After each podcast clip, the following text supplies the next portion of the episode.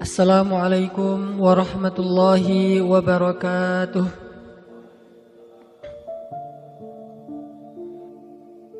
Alhamdulillahirabbil alamin.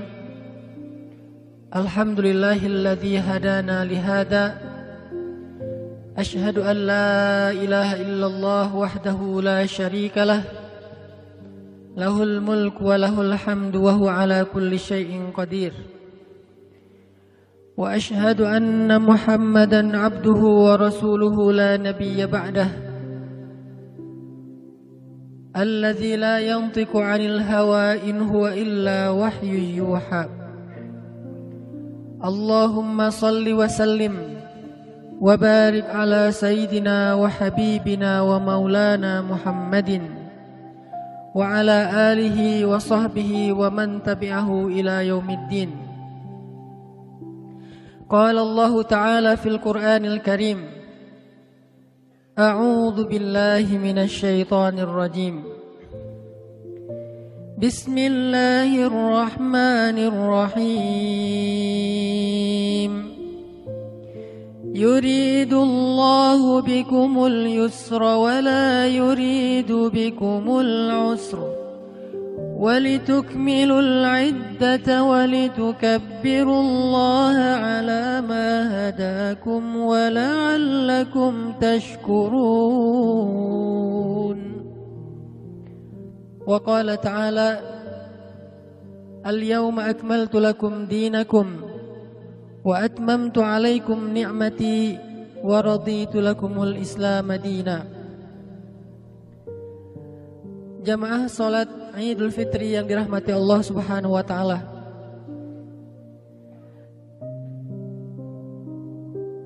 Hari raya Idul Fitri yang disyariatkan di dalam agama kita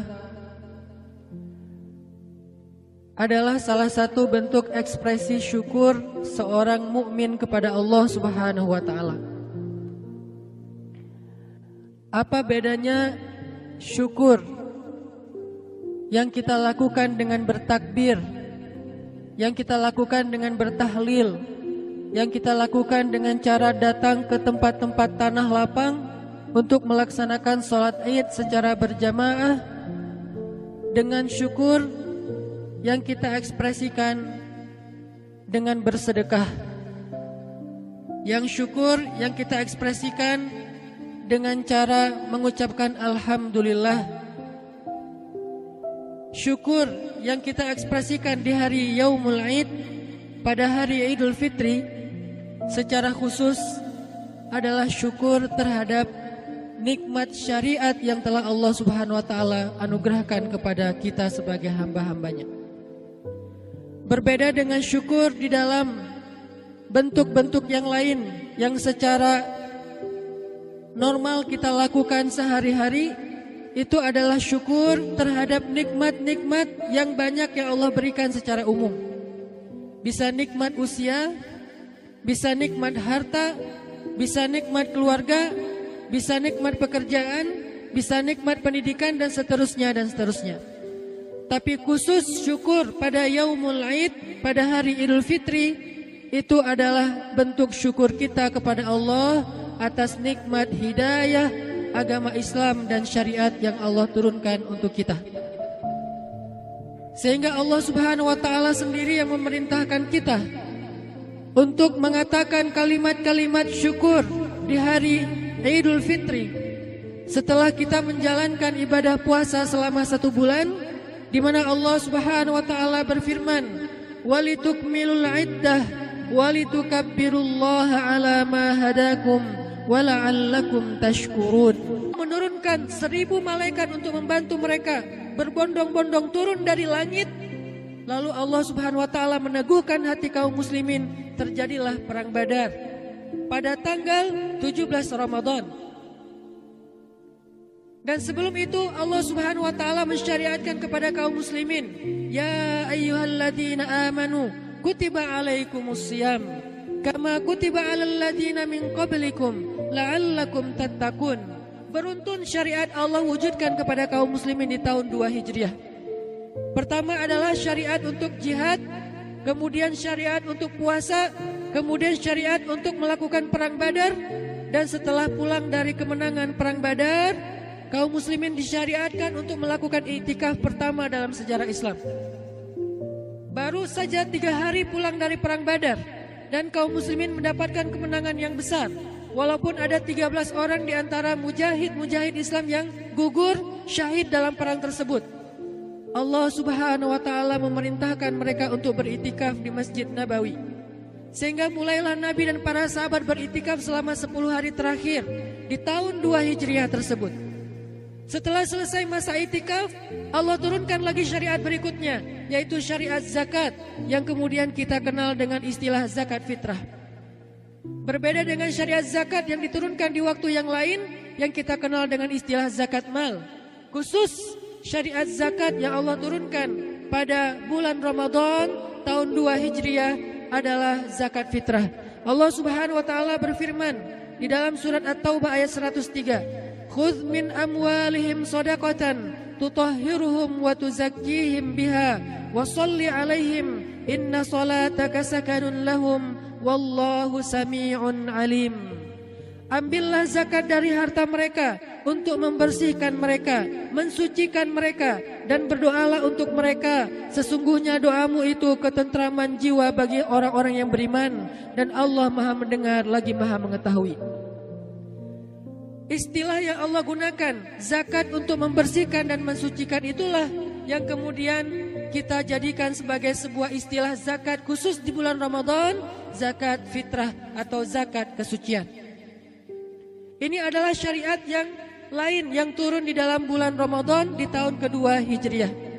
Setelah selesai syariat zakat fitrah, maka kemudian Allah Subhanahu wa taala turunkan lagi syariat untuk melaksanakan salat Id untuk yang pertama kali dalam sejarah Islam. Dengan cara banyak-banyak bertakbir, dengan cara bersedekah sebelum salat Id, dengan cara makan dulu sedikit sebelum salat Id, dengan cara menyuruh laki-laki dan perempuan, anak kecil dan orang dewasa, bahkan yang sedang berhalangan dengan haid untuk menghadiri majelis salat Id berjamaah sehingga ini menjadi sebuah kebahagiaan kolosal, kebahagiaan bersama di antara hamba-hamba Allah Subhanahu wa taala. Inilah sejarah awalnya terjadi sholat Id jamaah yang dirahmati Allah Subhanahu wa taala. Bahwa sholat Id Allah syariatkan sebagai bentuk syukur seorang hamba kepada Allah Subhanahu wa taala atas nikmat hidayah syariat, atas nikmat Islam sehingga siapa pun yang berbahagia hari ini dengan Idul Fitri maka kita belajar untuk berbahagia juga dengan semua syariat Allah Subhanahu wa taala, yang halal maupun yang haram. Banyak orang yang berbahagia dengan syariat-syariat yang halal, tetapi sedikit berat hati ketika Allah menyebutkan hal-hal yang haram dalam hidupnya.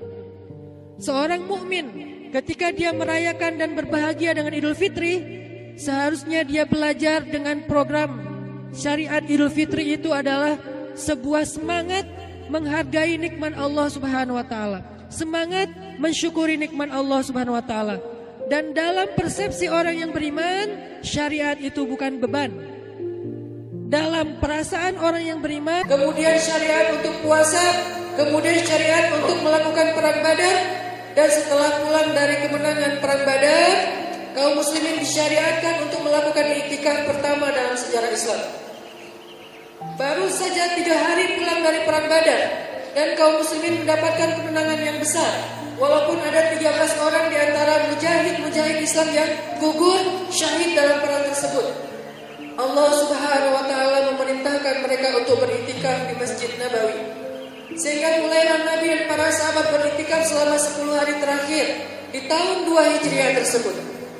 Setelah selesai masa itikaf, Allah turunkan lagi syariat berikutnya yaitu syariat zakat yang kemudian kita kenal dengan istilah zakat fitrah. Berbeda dengan syariat zakat yang diturunkan di waktu yang lain yang kita kenal dengan istilah zakat mal. Khusus syariat zakat yang Allah turunkan pada bulan Ramadan tahun 2 Hijriah adalah zakat fitrah. Allah Subhanahu wa taala berfirman di dalam surat At-Taubah ayat 103, "Khudh min amwalihim shadaqatan tutahhiruhum wa tuzakkihim biha wa salli alaihim inna salataka sakanun lahum wallahu sami'un alim Ambillah zakat dari harta mereka untuk membersihkan mereka, mensucikan mereka, dan berdoalah untuk mereka. Sesungguhnya doamu itu ketentraman jiwa bagi orang-orang yang beriman, dan Allah Maha Mendengar lagi Maha Mengetahui. Istilah yang Allah gunakan, zakat untuk membersihkan dan mensucikan itulah yang kemudian kita jadikan sebagai sebuah istilah zakat khusus di bulan Ramadan, zakat fitrah atau zakat kesucian. Ini adalah syariat yang lain yang turun di dalam bulan Ramadan di tahun kedua Hijriah. Setelah selesai syariat zakat fitrah, maka kemudian Allah Subhanahu wa taala turunkan lagi syariat untuk melaksanakan sholat Id untuk yang pertama kali dalam sejarah Islam. Dengan cara banyak-banyak bertakbir, dengan cara bersedekah sebelum sholat Id, dengan cara makan dulu sedikit sebelum sholat Id, dengan cara menyuruh laki-laki dan perempuan, anak kecil dan orang dewasa, bahkan yang sedang berhalangan dengan haid untuk menghadiri majlis sholat id berjamaah sehingga ini menjadi sebuah kebahagiaan kolosal, kebahagiaan bersama di antara hamba Allah Subhanahu wa taala. Inilah sejarah awalnya terjadi sholat id jamaah yang dirahmati Allah Subhanahu wa taala. Bahwa sholat id Allah syariatkan sebagai bentuk syukur seorang hamba kepada Allah Subhanahu wa taala atas nikmat hidayah syariat, atas nikmat Islam, sehingga siapa pun yang berbahagia hari ini dengan Idul Fitri, maka kita belajar untuk berbahagia juga dengan semua syariat Allah Subhanahu wa taala, yang halal maupun yang haram. Banyak orang yang berbahagia dengan syariat-syariat yang halal, tetapi sedikit berat hati ketika Allah menyebutkan hal-hal yang haram dalam hidupnya. Seorang mukmin Ketika dia merayakan dan berbahagia dengan Idul Fitri, seharusnya dia belajar dengan program syariat Idul Fitri itu adalah sebuah semangat menghargai nikmat Allah Subhanahu wa taala, semangat mensyukuri nikmat Allah Subhanahu wa taala. Dan dalam persepsi orang yang beriman, syariat itu bukan beban. Dalam perasaan orang yang beriman, syariat itu bukanlah tugas, Bahkan Allah Subhanahu wa taala menyebutkan di dalam surat tentang puasa, yuridullahu bikumul yusra wa la yuridu bikumul usra. Allah ingin memudahkan kalian dan Allah tidak ingin menyusahkan kalian. Supaya apa? Supaya kita berpikir jamaah sekalian bahwa syariat Allah bukanlah kesusahan bagi kita. Toha ma anzalna alaikal Qur'an litashqa Toha, tidaklah kami turunkan kepadamu Al-Quran untuk menyusahkan kamu, wahai Muhammad. Al-Quran bukanlah beban, syariat bukanlah kesusahan. Bahkan Allah menyebutkan di dalam surat Al-Ma'idah, Al-yawma akmaltu lakum dinakum wa atmamtu alaikum ni'mati wa raditu lakumul Islam dinan. Allah menyebut syariat Islam Allah menyebut agama Islam dengan istilah nikmati nikmat dari aku untuk kalian wahai hamba-hamba. Sehingga siapa pun yang merayakan Idul Fitri, maka kita belajar untuk menikmati ulaik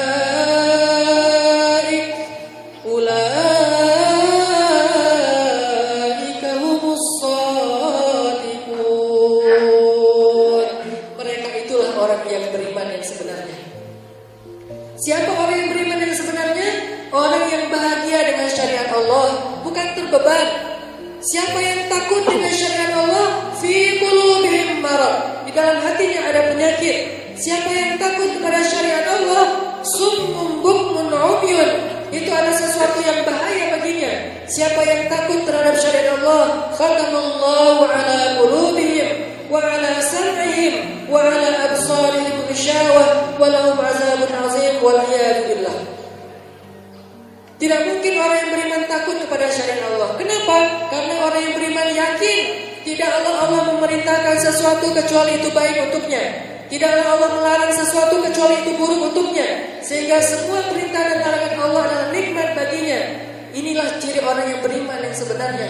Gak mungkin iman hanya dikatakan dengan lisan, Bukankah ada orang yang mengatakan wa minan nas may yaqulu amanna billahi wa bil akhir.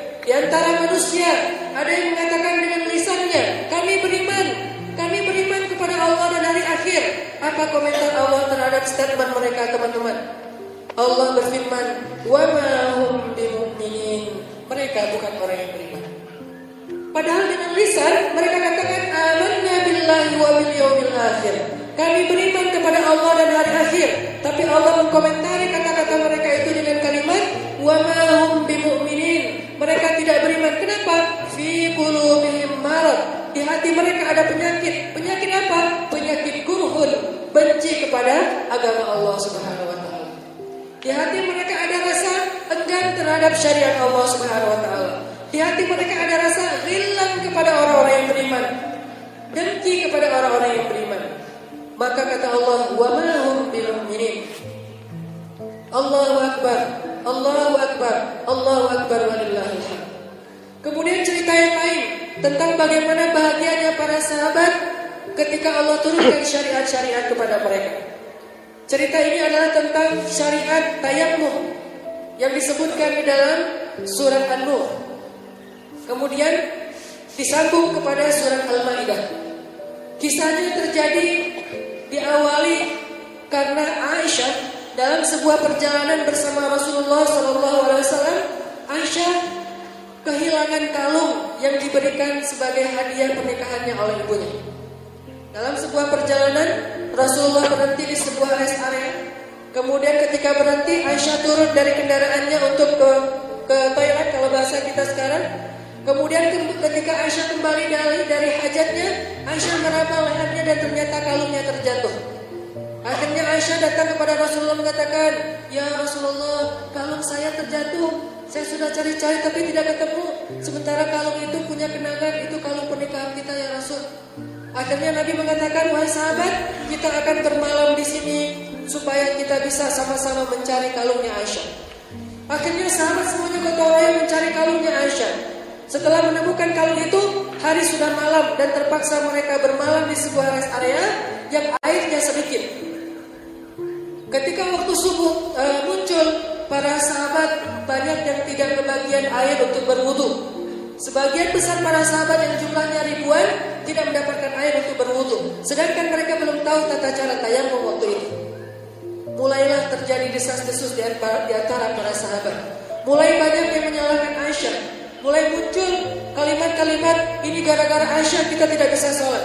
Ini gara-gara Aisyah kita tidak bisa beribadah. Ini gara-gara Aisyah, ini gara-gara Aisyah. Semuanya menyalahkan Aisyah.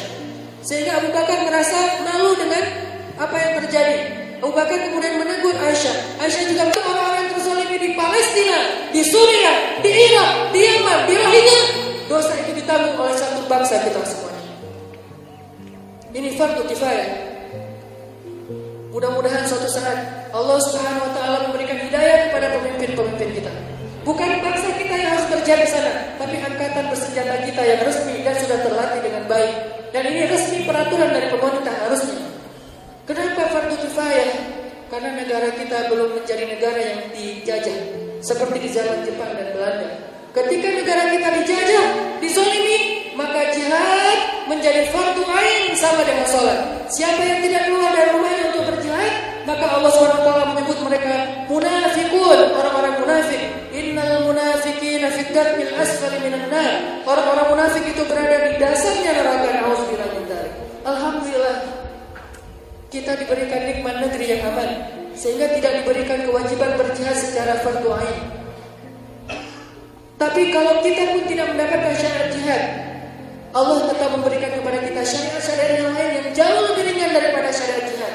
Kalau sahabat-sahabat Nabi saja memenuhi panggilan jihad Allah Subhanahu wa taala dengan air mata mereka, dengan semangat mereka yang bongkok dan yang tidak bisa berdiri tegak juga keluar dari rumahnya. Maka apakah kita punya semangat yang sama untuk menyambut panggilan-panggilan Allah terhadap syariat-syariat yang lain? Hayya 'alas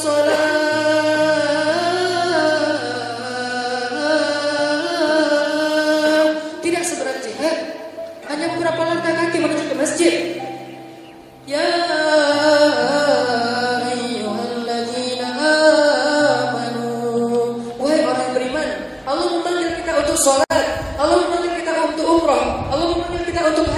Allah memanggil kita untuk sedekah dan zakat. Allah memanggil kita